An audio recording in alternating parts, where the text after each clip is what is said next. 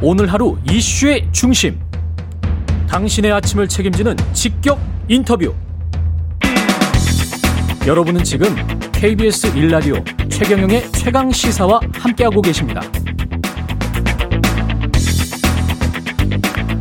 네, 산재 사망 사고 감축을 최우선으로 하겠다는 정부 목표에도 작업 현장에서 사고로 사망하는 노동자들 줄지 않고 있는데요.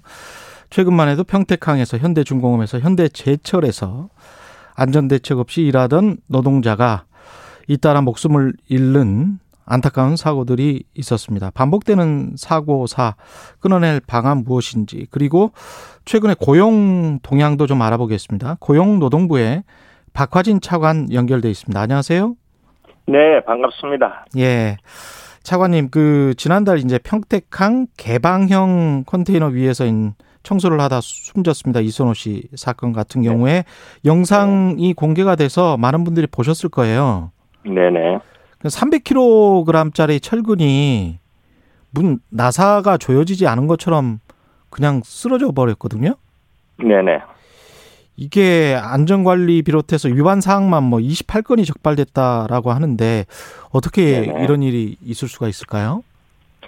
네, 여러 사고들이 다 비슷한 상황에서 발생을 한다고 생각합니다만은 평택항 예. 같은 경우에도 그 개방형 컨테이너 그 날개 부분, 벽체 부분을 접는 과정에서 이게 이제 안전핀을 뽑고 그다음에 벽체를 접으려고 하면은 그 위험하기 때문에 그 근처에 누군가 다른 작업자가 올라가서는 안 됩니다. 아, 예. 지금 이순호 씨 같은 경우에는 그런 상황에서 컨테이너 위에 올라갔다가 결국은 불의 사고를 당하신 거고요. 음. 저희들은 그 일단은 그런 위험 상태에서 작업이 이루어진 부분에 주목해서 거기에 대해서 저희들이 지금 현재 조사를 계속 진행하고 있습니다.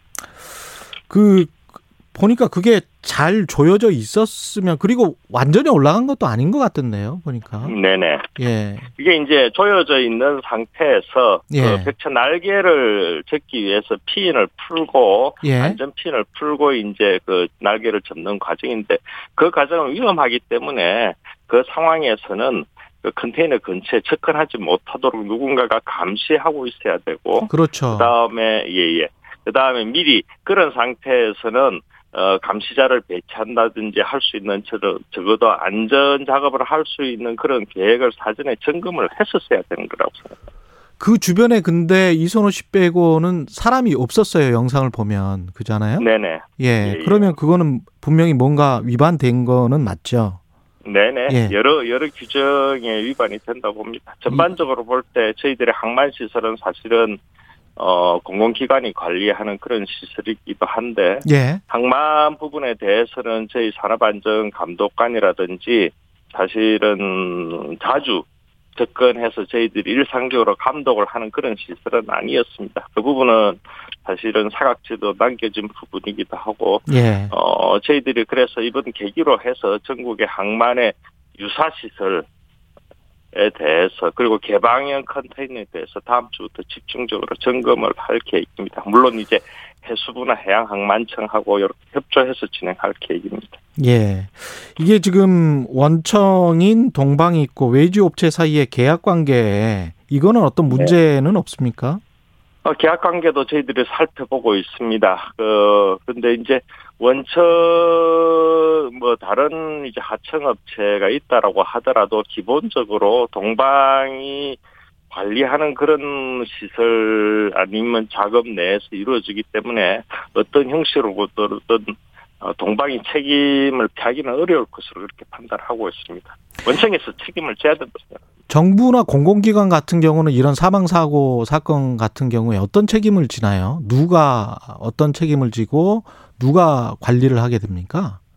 어, 일단은 작업을 하고 있는 동방에서 책임을 져야 되고요. 그 다음에 예. 항만 시설을 운영하고 있는 운영 주체들이 있습니다. 예. 저희도 항만공사라고 알고 있는데요. 음. 항만공사는 전반적인 시설 관리 책임이 있기 때문에 그런 부분들에 대해서도 항만공사도 어, 주로 이제 점검을 한다든지, 예. 관리를 한다든지, 이런 역할을 해야 된다고 생각을 합니다. 그러기 위해서 공공기관 안전사고 줄이기 위해서 저희가 각 공공기관에서 발주하거나 관여하고 있는 건설공사에 대해서도 책임을 묻고 있거든요. 예. 그 방법이 이제 경영 평가를 한다든지 경영진이 중대한 책임이 있으면은 경영진 해임할 수 있도록까지 그렇게 관련 규정을 마련하고 있습니다.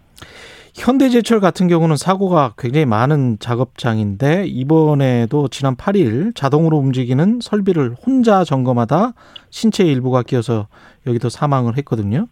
네네. 이거 같은 경우는 그 이런 이야기를 해요. 전국 금속 노조는 작업자의 신체를 인지하거나 충격이 있을 경우에 설비 작동이 자동으로 중단되는 센서, 그러니까 자동차 센서 같은 거 있지 않습니까? 네. 예, 예. 그런 게 설치가 되어 있어야 하지 않았나 이런 주장인데요. 어떻게 생각하세요? 네, 그런 주장도 일리가 있다고 생각을 합니다. 예. 그래서 제가 저희가 조사 1차 조사 지금 하고 있는데요. 어, 조사한 과정을 중간 상황을 보더라도 뭐 소음을 듣고서 소 뭐 이상을 확인하기 위해서 작업에 투입되었다고 그러는데요. 예. 그런 경우에도 움직이는 설비가 있으면은 적어도 그 위험을 차단할 수 있는 장치가 있다든지 기계가 작동할 수 있으면 말씀하신 대로 그런 센서가 있다든지 근로자들이 안전한 상태에서 작업할 수 있도록 관리한다는 거 그게 중요하다고 생각을 합니다. 위험 상태에서 그냥 작업에 투입해서는 절대로 안 된다. 예.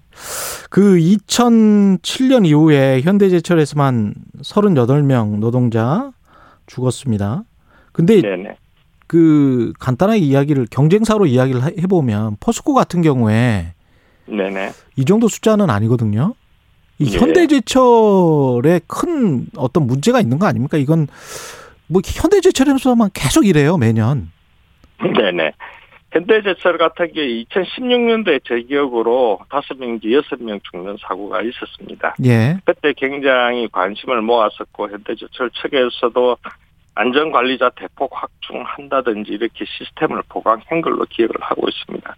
다만 전반적으로 조선이나 철강 같은 경우에는 어 위험 요인이 많죠. 작업장 안에 곳곳에 위험 요인이 있는데 결국은 그 위험 요인을 제거하고 안전한 상태에서 작업에 투입하도록 만드는 거는 결국은 경영진의 의지, 관심 뭐 이런 부분이 작용을 한다고 봅니다.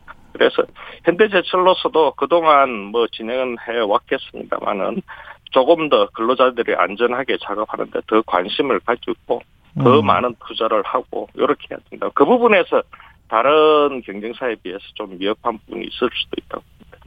근데 이제 현대제철 안에 근무하는 직원분들, 노동자분들은 공장 내 동일 유사 설비도 위험할 수 있으니까 작업 중지 명령을 하고 공장 전체를 특별 감독 안전 보건 진단을 실시해야 한다. 이렇게 이야기를 하고 있고요. 분명히 이제 현대제철 같은 경우는 그렇게 이제 공장이 스탑이 되면 어 수익이 크게 떨어지고 매출이 떨어지니까 뭐 꺼려 하겠죠.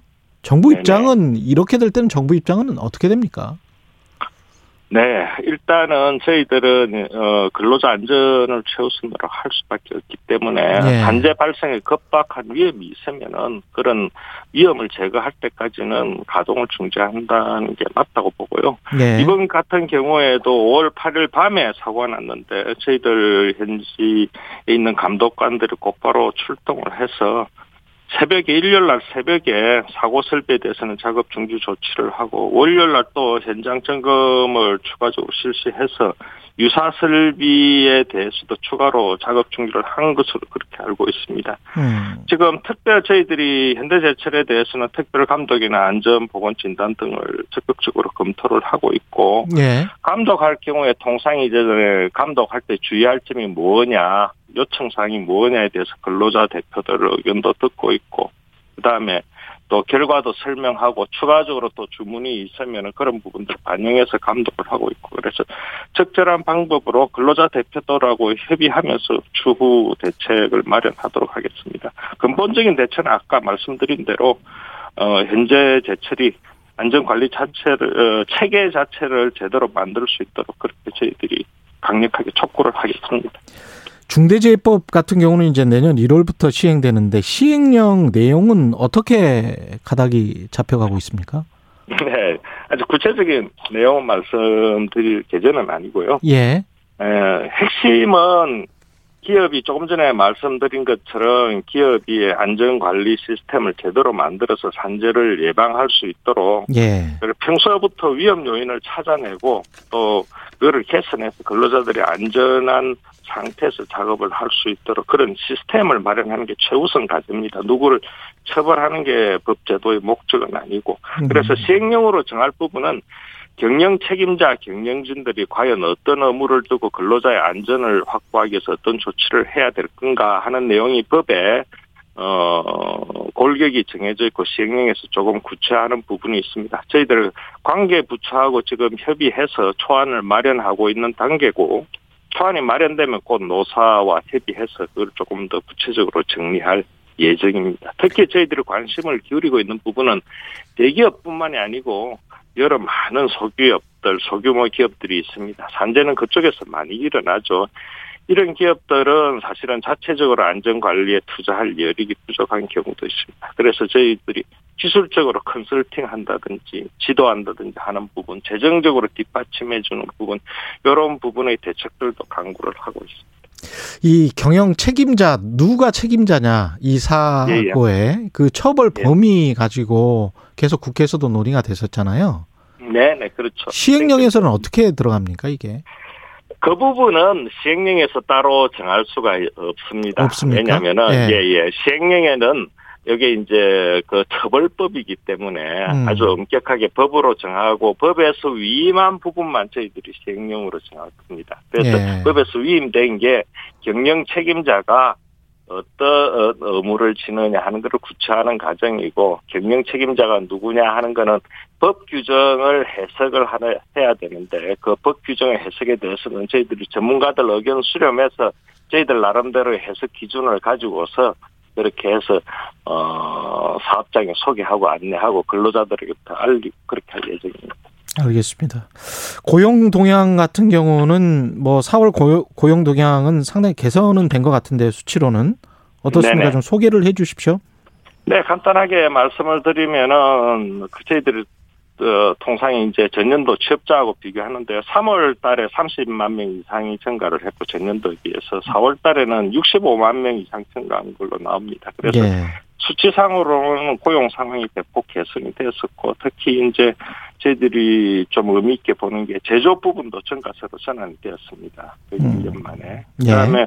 어려움이 컸던 숙박 음식 이런 부분도 일단은 증가세인데 그이 부분은 워낙이 작년에 어려웠기 때문에 예. 상황으로 저희도 판단하고 있고 전반적으로 어, 저희들 재정 지원 일자리라고 정부에서 뒷받침해주는 일자리 외에도 민간 부분에서 한 절반 이상 이렇게 지금 증가분을 차지를 하고 있습니다. 그래서 수치상으로는 많이 호전이 되었고 외신들 보면은 최근 로이터 통신이나 파이낸셜 타임즈 같은 경우에도 뭐 취업자가 7년 만에 최대치로 증가했다 이렇게 어 보도를 하고 있는 걸로 이렇게 봐서 전반적으로 어 경제 경기 회복에 이어서 고용도 드디어 회복세에 접어들었다. 이렇게 말씀은 드릴 수는 있겠습니다. 수치상입니다. 근데 이제 코로나 19 이후에 인터넷 상거래가 더 비약적으로 지금 뛰어버렸단 말이죠. 이게 이제 자영업이랄지 중소기업에 미치는 영향도 굉장히 클 것 같고 특히 일자리 에 미치는 영향은 굉장히 구조적으로 어 부정적인 영향을 줄 것 같은데 어떻게 생각을 하시고 정부는 어떻게 대처를 해 나가야 될까요? 이 부분은? 네, 저희도 그렇게 생각을 하고 있습니다. 지금 코로나 상황에서 다들 경험하시는 거지만은 뭐 숙박 음식 특히 이제 도소매 영역이 전형적인데요. 예. 저희들이 마트에 안 가고 전부 주문해서 그다음에 택배 아니면 배달 받아서 그렇게 소비 생활 지금 즐기고 있지 않습니까? 그러다 음. 보니까 기존의 전통적인 대면 서비스업은 아, 아무래도 조금 이렇게 줄어들고 비대면이나 온라인을 통한 서비스업이 확장되는 추세에 있습니다. 이게 기존의 디지털 전환 이런 부분들하고 맞물리면서 일부 부분은 전체적인 업종도 어려워지고 종사자들도 줄어들고 또 일부 업종은 또 성장하고 있고 그 택배가 전형적인 그런 경우죠. 예. 그렇게 해서 저희들이 생각할 때는 지금 이제 디지털 문, 가속화 문제 아니면 최근에 이제 탄소 중립 문제가 대두되지 않았습니까? 예. 예를 들면 자동차 같은 경우 내연기관 사용 못하고 전기차, 수소차로 이제 옮겨가야 되는 과제가 있습니다. 그러다 보면은 전통 산업에서는 일자리가 줄어들고 또 신성장 산업에서는 사람이 부족하고 이런 과제들이 있습니다. 예. 그래서 어 일자리가 줄어드는 분야에 있는 분들은 큰 그 위협 없이 그러니까 소득이라든지 생계 문제 없이 원활하게 새로운 성장하는 부분으로 옮겨갈 수 있도록 하는 게 저희들 중요한 정책 과제가 되고 있습니다. 그동안의 사회보험 사각지대로 분류됐던 뭐 예술인이랄지 특수 형태 근로 종사자들, 그다음에 지금 말씀하신 인터넷의 발달 때문에 플랫폼 노동자, 뭐 자영업자도 포함해서요. 이런. 분들은 이제 전 국민 고용보험을 원래 못 받았었단 말이죠. 네네. 예, 이거는 어떻게 단계적으로 로드맵이 나와 있죠? 네네, 그렇습니다. 작년에 저희들이 경험을 한 것처럼 코로나 상황 속에서 사실은 실업급여도 중요해지고 고용 유지 지원금도 중요해지고 네. 애들 돌보기 위해서는 육아 휴직도 중요한데 그러기 그렇죠. 위해서는 다 고용 보험에 가입되어 있어야 됩니다. 음. 근데 방금 말씀하시는 특구나 플랫폼 종사자 같은 경우에는 사실은 고용 보험에 가입하지 못하니까 지금 사각지대로 남아 있죠. 이런 혜택에서 다 배제됩니다. 그렇군요. 그래서 저, 예. 저희들이 작년 올해 같이 조금이라도 도움이 되어 드리고자 이제 긴급 고용 안정 지원금 하는 예산 사업을 만들어서 일부 지원은 하고 있습니다만 많이 부족하죠. 예. 부족한 형편이고 그래서 작년부터 이제 저희들이 계획을 수립해서 진행을 했던 게 전국민 고용보험 제도입니다. 음. 말씀을 드리면은 일단은 첫 단계가 예술인이 있고요. 예. 예. 술인은 작년 12월부터 이렇게 지금 고용보험 가입을 시작을 해서 이미 3만 명 정도 가입한 상태고 특수 형태 근로종사자 중에서 12개 직종 보험 설계사로 대표됩니다만은 올해 7월부터 이제 고용보험 가입 가능해집니다. 그 다음에 배달 기사나 대리운전 기사는 조금 상황이 틀립니다. 플랫폼을 활용할 활용하고 있고 그다음에 이분들 소득파악 문제도 있기 때문에 이분들은 저희들이 준비를 거쳐서 내년 1월부터 고용보험에 가입할 수 있도록 그렇게 조치를 할 겁니다. 고용보험 보험료는 큰 부담이 되지는 않습니다. 예. 오늘 말씀 감사하고요. 고용노동부 네. 박화진 차관이었습니다. 고맙습니다. 네네 고맙습니다. 예. 청취자 최인영님 미리미리 살피면 안 되나요? 왜 항상 사고가 나야 난리인가요? 청취자 강승윤님 무엇보다 중요한 정책인데 우선순위가 밀리는 생명 안전에 대한 노동 환경 말씀하셨습니다. 잠시 후 뵙겠습니다.